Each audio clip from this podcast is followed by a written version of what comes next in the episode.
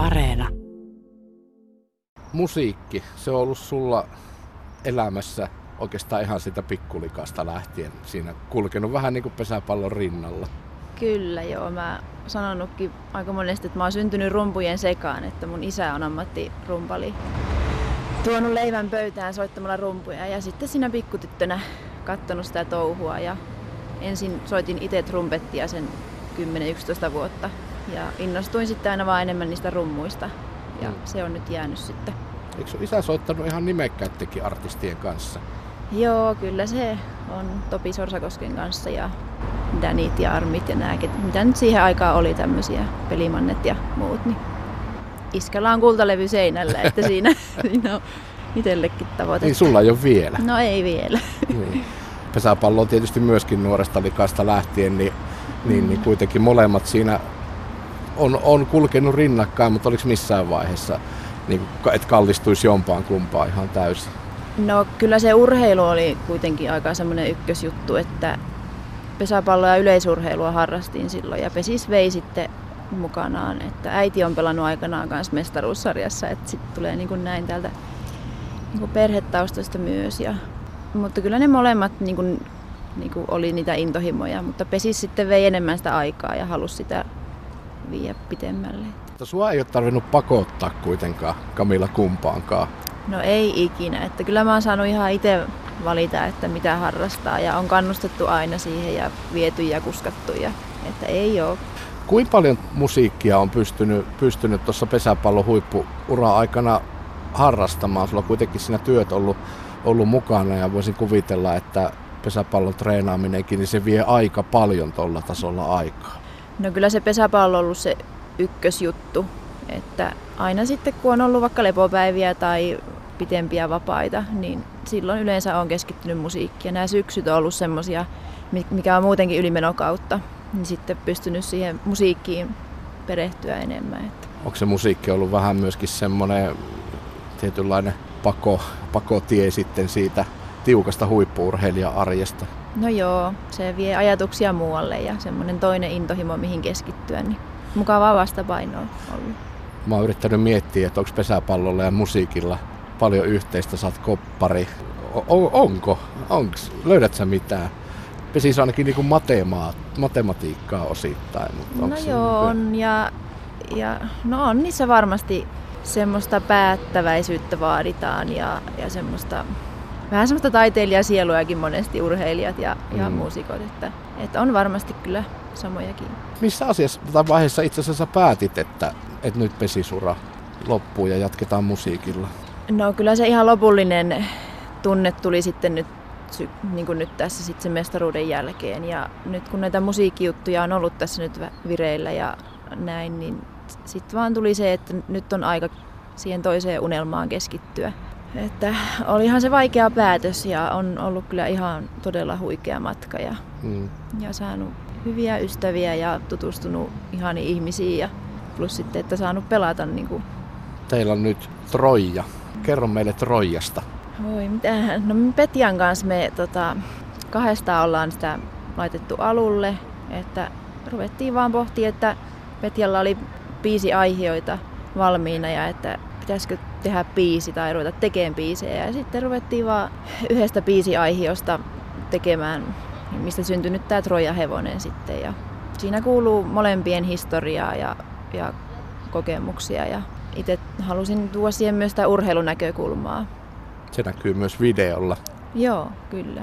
Se on sen tyyppinen kappale se Troja Hevonen, että voisin kuvitella, että jotkut urheilijat sitä nimenomaan saattaisi kuunnellakin. Se on aika semmoinen vahva ja ehkä jopa pikkusen aggressiivinen.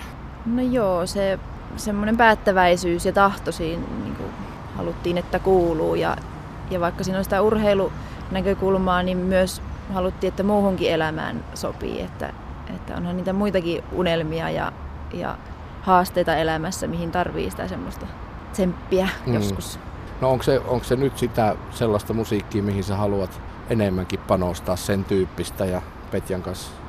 No joo, kyllä se on. Se on, rupeaa olemaan siihen suuntaan, mitä, mitä haluttaisiin tehdä.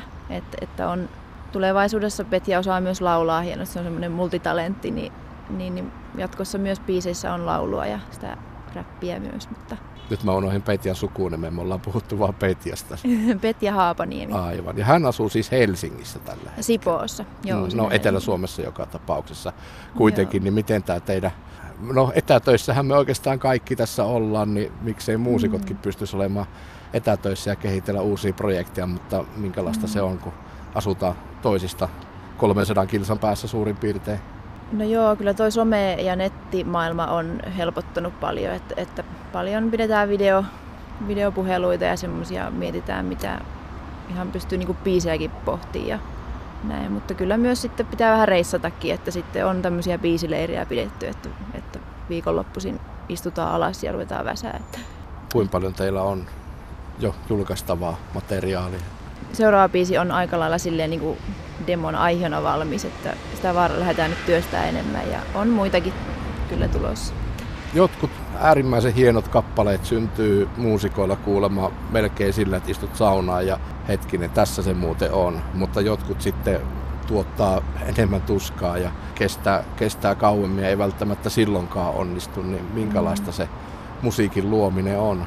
No se on just sitä, että, että vaikka päätetään, että no nyt viikonloppuna istutaan alas ja ruvetaan tekemään, niin ei välttämättä synny mitään. Että, niin se taitaa olla sitä... niin, että nyt päätetään, hei nyt tehdään biisi. Niin, ei että ei se tule tuu. sillä mm. lailla, että, että nyt tehdään se biisi. Että se vaan tulee se inspiraatio, saattaa tulla vaikka keskellä yötä, että, että nyt tuli hyvä idea mieleen. Ja... Onko näin käynyt, että heräät aha-elämykseen? No itsellä on semmoisia niinku ajatuksia jo, mutta enemmän Petja on sitten se semmoinen biisin tekijä, että, että, että on kyllä hällä käynyt. No Kamilla Kirsilä, mistä sä haaveilet musiikin osalta? No kyllä mä haaveilen, että mä pääsisin soittamaan, soittaa joskus isommillakin lavoilla ja, ja vaikka tässä on tämä Troja-homma nyt myös, niin sitten lähdin myös tämmöiseen toiseen projektiin mukaan, eli Pojun matkaan soittaa rumpuja. Ja, että siinä niin toteutuu niitä unelmia, mitä on haaveillut, että pääsee soittaa ja, ja, ja sitten joskus niitä omiakin biisejä niin kuin Trojalla, että päästäisiin niitä esittää ihmisille. Mistä sun unelmien biisi kertoisi? Oliko paha? Nyt on paha kysymys. Jaa, en tiedä, saa nähdä. No, mutta ehkä se, on ihan, ehkä se on ihan hyvä, että sä et tässä vaiheessa vielä sitä tiedäkään, koska niin. sehän syntyy vasta, vasta sitten joskus. Mutta... Mm, ja kokemuksistahan se monesti ne biisit syntyy. Että... Niin kyllä se yksinkertaisimmillaan taitaa olla niin, että tämä elämä, mitä tässä mennään eteenpäin nähdään ja mm. koetaan ja haistetaan ja tunnetaan, niin antaa kyllä. myöskin parhaat aihiot sinne musiikkiin. Nimenomaan kyllä. Sulla on kerrostaloasunnossa sähkörummut. Paljonko sä soitat vaikkapa viikossa? No nyt kun mulla on aikaa, tää on ihan outoa, kun pääsee töistä suoraan kotiin. niin nyt on melkein oikeastaan päivittäin tulee soitettua. Nyt mm. sitten kun ei, ei tarvi mennä pesäpalloreineihin. Eli nyt kun mä tästä sut päästän kohta kotiin, niin kapulat käteen. Joo, kyllä näin on suunnitelma. On biisejä opeteltavana. No niin, hei tsemppiä tulevaisuuteen. Kiitos paljon.